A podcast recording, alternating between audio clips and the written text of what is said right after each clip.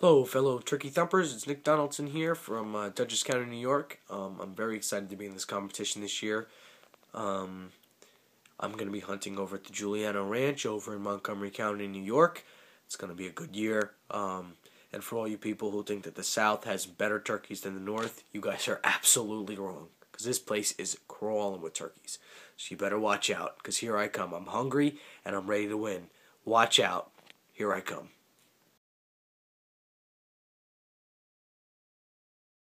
If you like this show, check out our other shows at hunt365.tv.